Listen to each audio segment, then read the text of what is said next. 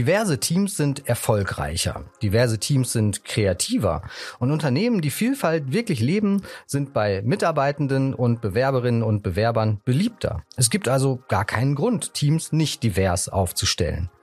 Auch in der Finanzindustrie ist das bekannt, aber es ist eben auch nicht möglich, von einem Tag auf den anderen auf komplette Genderdiversität umzustellen. Oder? Darüber wollen wir heute sprechen und über Hürden und Hemmnisse, über Lösungsansätze und über Strategien, wie es besser geht. Willkommen zu einer neuen Folge von Digitalisierung ist, dem Podcast zur Transformation der Finanzwelt von KPMG Financial Services. Heute wieder aus unserem Podcaststudio in Frankfurt. Hallo, sagt Thorsten Wiese.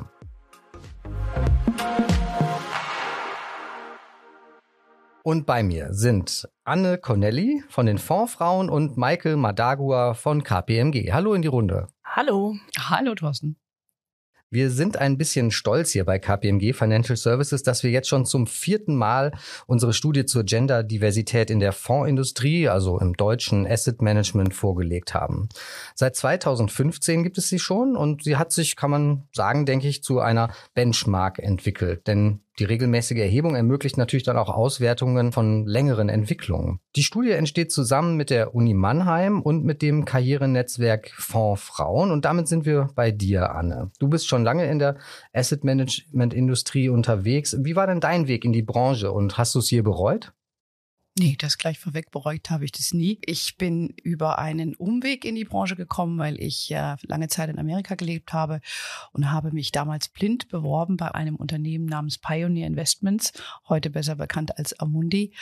Und auf dem Weg quasi zum Vorstellungsgespräch habe ich mich erstmal schlau gemacht, was macht denn eigentlich diese Firma? Und dann habe ich herausgefunden, die machen was mit Investmentfonds und habe mir dann im Vorstellungsgespräch erläutern lassen, was genau das ist und fand das so geil, was Fonds und Aktien und Börse betraf. Und äh, dort sagte man mir, dass ich da nicht so wirklich viel Ahnung von hatte. Macht gar nichts, man bringt mir das bei. Und ich habe ein Trainee-Programm dort gemacht, alles gelernt, was man lernen muss und der Rest ist Geschichte.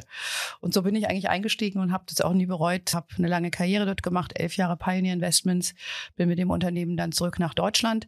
Damals am Flughafen, wo wir heute sitzen, hatten wir unser erstes Büro gehabt von Pioneer. Damals hat man alles gemacht, ob das jetzt Kaffee kochen war, Presseinterview, Vertrieb. Ja, das war so Startup-Style. Dann habe ich während dieser Zeit bei Pioneer zwei Kinder bekommen. Die sind heute inzwischen erwachsen. Und nach meinem zweiten Kind bin ich dann gewechselt zu einem Unternehmen, bestens bekannt unter dem Namen Morningstar und habe dort das Business aufgebaut für Deutschland, Österreich, Schweiz. Mein Traumjob schlechthin. Ja, und nach 15 Jahren war es Zeit für was Neues. Und heute mache ich die Fondsfrauen und mein Startup Her Money. Genau, für die, die es nicht wissen, KPMG in Frankfurt sitzt am Flughafen, quasi im Flughafengebäude mit drin, das Square, so heißt das Gebäude hier. Maike, wie war das bei dir? Heute schon über Mangel an Diversität geärgert oder in deiner beruflichen Karriere schon mal diese Erfahrung gemacht? Ja, gute Frage. Also wie kam ich überhaupt zu Financial Services beziehungsweise in die Asset Management Branche? Bei mir stand das eigentlich schon relativ schnell fest, dass ich was in dem Bereich machen wollte. Ich wollte ganz ursprünglich mal Sportwissenschaften studieren, hatte dann Praktikum irgendwie hier im Olympischen Deutschen Sportbund gemacht. Da wurde mir relativ schnell, wurden mir die Augen geöffnet und gesagt, wenn du in Sportmanagement reingehen willst, probier doch mal den BWL-Karriereweg. Der ist deutlich verbreiteter und da stehen dir dann danach alle Türen offen. Ja, so habe ich dann auch meinen Studiengang ausgewählt, habe dann erste praktische Erfahrung bei der Deutschen Börse gesammelt und es war ja eine super aufregende Zeit. Da standen sie kurz vor Fusion quasi mit der New York Stock Exchange und ja, ich fand das immer richtig spannend, so das Geschehen, was man dann auch abends in den Nachrichten beobachten kann, tagsüber mit live zu erleben. Und für mich ja stand dann nie in Frage irgendwie, ob Financial Services ja oder nein. Und tatsächlich muss ich sagen, so richtig Gender Diversity, klar, ist irgendwie ein Thema, wenn man eine Frau ist, aber dass mir so richtige Steine in den Weg gelegt worden sind, bisher nicht. Muss immer so ein bisschen schmunzeln, weil wir tatsächlich, ich habe auch einen kleinen Sohn und mein Mann, der genauso bei der Kindererziehung engagiert ist wie ich, der stößt da viel öfter irgendwie auf schräge Blicke, sag ich mal, wenn er sagt, man muss irgendwie früher weg und seinen Sohn abholen, dann heißt häufig doch noch, du hast doch eine Frau, warum macht die das nicht? Anne, kannst du ja gleich auch nochmal was zu sagen. Vielleicht auch nochmal der Blick darauf, hast du Hemmnisse, Hürden erfahren? Also es hat gerade so geklungen, als sei deine Karriere steil nach oben gegangen, aber trotzdem hast du ja irgendwann dieses Karrierenetzwerk wahrscheinlich aus Gründen und Erlebnissen heraus auch gegründet. Also vielleicht zu meiner persönlichen Erfahrung, was Kinder angeht. Ich habe ja immer Vollzeit gearbeitet, weil äh, nach meinen Kindern, weil damals gab es eben diese Elternzeitregelung nicht und dann war es eben entweder bliebst du acht Wochen zu Hause oder drei Jahre. Und die drei Jahre waren, wenn man wie ich Karriere machen wollte, eigentlich keine Option. Ich sage immer gerne Augen auf bei der Partnerwahl. Das habt ihr ja hier in dem Kreise beherzigt. Und so war das bei mir auch. Ich hatte in meinen Ex-Mann, der war Amerikaner und für uns war immer klar, dass wir das gemeinsam machen. Und er war Controller, hatte den weniger reiseintensiven Job und so konnten wir das eigentlich ganz gut kombinieren, dass ich dann wieder Vollzeit gearbeitet habe und wir hatten dann halt eine Kinderfrau. Das ging eigentlich ganz gut. Ich hatte auch immer Arbeit Geber, die sehr fortschrittlich waren, insbesondere Morningstar, weil Morningstar mein damaliger Chef war Schwede. Und wer sich ein bisschen mit der Diversity-Szene auskennt, weiß, dass sehr fortschrittlich die nordischen Länder sind. So war das auch. Also der hat damals im Einstellungsgespräch zu mir gesagt, die Tatsache, dass ich eine Frau bin, zwei Kinder habe und eine erfolgreiche Karriere, ist ein Einstellungskriterium. Das hat niemanden bei Morningstar interessiert, wann ich gearbeitet habe. Also das Einzige, was gezählt hat, war das Ergebnis. Und man muss schon sagen, es war nicht äh, kein Kuschelkurs. Ja, also es war schon hardcore Ziele, die zu erfüllen waren und Erwartungshaltung, die wir aber erfüllt haben. Aber es wurde mir ermöglicht, so zu arbeiten, wie es zu mir und meinen damals kleinen Kindern. Ich habe bei Morningstar angefangen, da wurde meine Tochter eins, also mein zweites Kind, wie es mir möglich war. Meine persönliche Erfahrung ist, dass es in deutschen Unternehmen ich so einen Karriereweg zu der damaligen Zeit nicht hätte tun können, sondern dass in dem amerikanisch-schwedischen Konstrukt sehr offen aufgenommen wurde und da nur die Leistung zählte und da auch keiner gefragt hat, wie machst du das mit den Kindern. Der Grund für die Gründung der Fondsfrauen ist, ich bin also politisch orientierter Mensch und habe auch schon lange mich engagiert für das Thema Diversity. Und dann habe ich natürlich beobachtet, dass die Geschlechterquote kam in Deutschland. Ist ja keine Frauenquote, sondern eine Geschlechterquote die halt prima aktuell auf Frauen ausgespielt wird. Dann habe ich mich mal umgeblickt und habe gedacht, wo sind denn die anderen Frauen in der Branche und, und was macht denn die Branche für Frauen? Und die Antwort war schnell gegeben, nichts. Und daraufhin habe ich mich, was ich gerne mache, wenn ich gute Ideen habe, sonntags morgens mich an meinen Frühstückstisch gesetzt, an meinen Küchentisch und überlegt, wie kann man das ändern? Und habe dann ein paar Frauen um mich geschart, die wenigen, die ich kannte. Und habe gesagt, Mädels, wir müssen was machen. Dann haben die gesagt, komm, machen wir mal ein Konzept. Und dann sind die Frau Frauen geboren worden. Und jetzt haben wir schon zum wiederholten Mal die Studie aufgelegt. Über Erlebnisse und persönliche Erfahrungen haben wir gesprochen. Die Studie ermöglicht einen nüchternen, datenbasierten Blick auf das Ganze. Welche Trends und Veränderungen sind jetzt in jüngerer Vergangenheit zu beobachten, Maike und Anne? Was geht aus der neuen Ausgabe der Studie hervor? Also wir machen die jetzt ja schon zum vierten Mal. Man muss sagen, jedes Mal bin ich voller Hoffnung, dass wir dieses Mal doch ein bisschen mehr noch Bewegung sehen. Gibt auch Bewegung, aber die ist noch sehr zurückhaltend, würde ich sagen. Also wir sehen definitiv Bewerbungsanzahlen gehen nach oben. Da scheinen die Unternehmen schon auch irgendwie das zu forcieren und primär auch ja Frauen sozusagen einstellen zu wollen. Je höher man dann aber auf der Karriereleiter blickt und das stellen wir auch wieder Jahr für Jahr dann fest, wird die Quote immer geringer die wir dort finden. Das ist natürlich schade. Kann man jetzt mutmaßen, mit was es alles zu tun hat. Aber ich glaube, eine sehr große Herausforderung ist für die Branche einfach die Leute, die Frauen, die sie akquirieren, die auch langfristig zu halten. Ja, das sehe ich auch als die nächste große Herausforderung an, weil die Bemühungen, mehr Frauen zu gewinnen, die zeigen so langsam Früchte. Ich meine, wir haben ja aufgrund der Studien, die wir machen, Nachwuchsinitiative ausgelegt, gehen selber die Universitäten und, und versuchen eben Nachwuchs zu gewinnen, indem wir eben zeigen, dass wir doch eine Branche sind, wo man als Frau Karriere machen kann, dass wir nicht moralisch verwerflich sind in dem Fondssegment, sondern eben was Gutes tun für die Bevölkerung, nämlich ihnen helfen, ihre Altersvorsorge aufzugleisen. Das trägt so langsam Früchte. Aber ich glaube, das nächste Ding ist, wie du sagst, Maike, eben zu gucken, dass wir die Frauen halten und auch die Männer weil es ist ja keine Sache nur für die Frauen, sondern es gelingt uns ja auch nur gemeinsam. Aber wenn man keine, kein Umfeld schafft, wo man Rücksicht nimmt, auch so ein bisschen auf den familiären Bereich, das sind zum einen die Kinder, das sind aber auch der Bereich der Pflege, den auch viele treffen, dass man da ein Umfeld schafft, wo man die Leute hält. Das, glaube ich, wird künftig wichtig werden. Was glaubt ihr, warum dann trotzdem viele gehen und die Branche verlassen? Was sagen die Ergebnisse oder was sind eure Erfahrungen dann an der Stelle? Ich weiß nicht, ob sie unbedingt die Branche verlassen. Sie wechseln den Arbeitgeber. Ja, wenn du als Arbeitgeber nicht eben beschrieben wie Durchlässigkeit hast und und diese Vereinbarkeit für familiäre und berufliche Dinge schaffst, dann wird der Arbeitgeber gewechselt, weil es gibt durchaus Arbeitgeber, die sich dem öffnen und die da sehr sehr viel tun. Das andere Thema ist eben auch gerade für Frauen wenn sie in Unternehmen sind. Wir haben ja auch sehr wenig äh, Turnover in vielen traditionellen deutschen Unternehmen, was jetzt auch nicht verwerflich ist. Aber das bedeutet natürlich auch, wenn du mehr Frauen reinbringst, dass die, die befördert zu werden und nach oben zu kommen, das dann auch ein bisschen komplexer gestaltet und du kommst halt auch in Strukturen rein, die gewachsen sind und die auch in der, in der Tat männlich dominiert sind. Und da fühlen sich die Frauen oft nicht wohl, wissen auch gar nicht, wie sie das durchbrechen sollen. Und äh, das ist auch eine große Herausforderung, weil man will ja auch nicht die Männer rauswerfen, ist ja auch nicht in der Übung. Aber diesen Übergang zu managen, dass man dann ein harmonisches Team zusammenstellt und zusammenwächst, das ist eine Herausforderung. Da stimme ich dir 100 Prozent zu, Anne. Wir sehen es auch immer ganz schön in unserer Studie. Es gibt halt die klassischen Bereiche in den Unternehmen, wo traditionell viele Frauen einfach beschäftigt sind. Im Umkehrschluss die anderen Bereiche, die noch sehr stark männerdominiert sind. Wir nennen es immer Pink Ghettos quasi in unseren Ausführungen. Aber auch da sehen wir so langsam ein bisschen Bewegung. Also gerade im Portfolio-Management haben wir da dieses Jahr einen ganz, ganz schönen Trend, der nach oben zeigt, was super interessant ist. Man muss dazu noch sagen, dort finden sich auch häufig die Frauen in ja eher beispielsweise den Nachhaltigkeits wahrheitsnahen Teilen wieder, was sie dann eben vermeintlich auch besser ja mit ihrer persönlichen Überzeugung vielleicht verbinden können. Und wenn man dann zum Beispiel auch das Ergebnis von einer anderen Studie dazu nimmt, die wir bei KPMG machen, die heißt Global Female Leaders Outlook, da werden weltweit Frauen in Führungspositionen befragt. Das fand ich ganz interessant. Drei Viertel der dort befragten Frauen sind Teil von Doppelverdienerpaaren.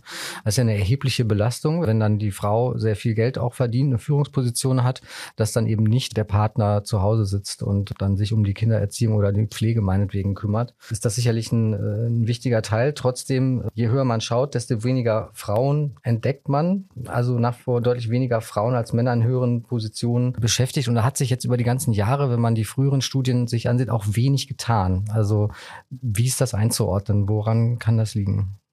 Also ich würde sagen, es sind mehrere Faktoren. Einmal ist es, wie ich eben beschrieben habe, wenn du in Bereiche reinkommst, wo eine geringe Turnover Rate ist, das ist vielleicht eine Erläuterung.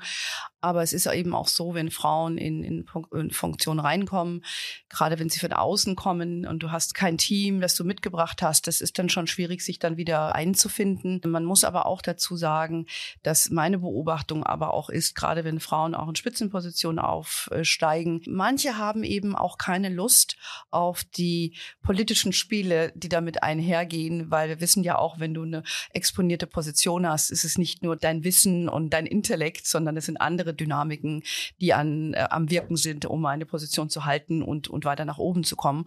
Und diese, ich sage jetzt mal, Machtspielchen mögen viele Frauen nicht. Und das ist auch ein Grund für die, sich oft dann zurückzuziehen oder den Arbeitgeber zu, zu ändern, weil sie eben sagen, ich, ich probiere das dann lieber nochmal woanders. Jetzt kann man natürlich sagen, ja, okay, ne, Big Girls, Big Games, da musst du eben ein anderes Spiel spielen.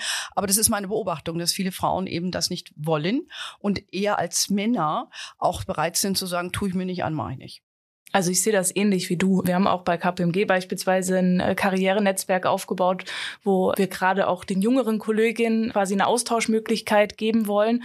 Und da bekommen wir auch immer häufig das Feedback, dass halt gewisse Strukturen vorhanden sind und die unglaublich schwer sind, irgendwie mit den eigenen Vorstellungen zu verbinden. Aber wenn man sich auch einfach mal darüber bewusst wird, wie es in bestimmten Unternehmensbereichen dann einfach läuft und wie man das vielleicht auch interpretieren kann als Frau, ich glaube, das hilft sehr, sehr viel. Also sich einfach eine Transparenz darüber zu schaffen und vielleicht auch Kniffe zu lernen, wie man damit umgehen kann. Also ich glaube, was für Frauen unglaublich wichtig ist und was ihr ja mit den Vorfrauen auch wesentlich in der Asset Management Branche unterstützt, ist einfach dieses Netzwerk bilden. Also da auch einfach eine Austauschmöglichkeit zwischen Frauen zu schaffen, weil wir haben alle die ähnlichen Themen und Probleme, können da, glaube ich, sehr, sehr stark voneinander lernen.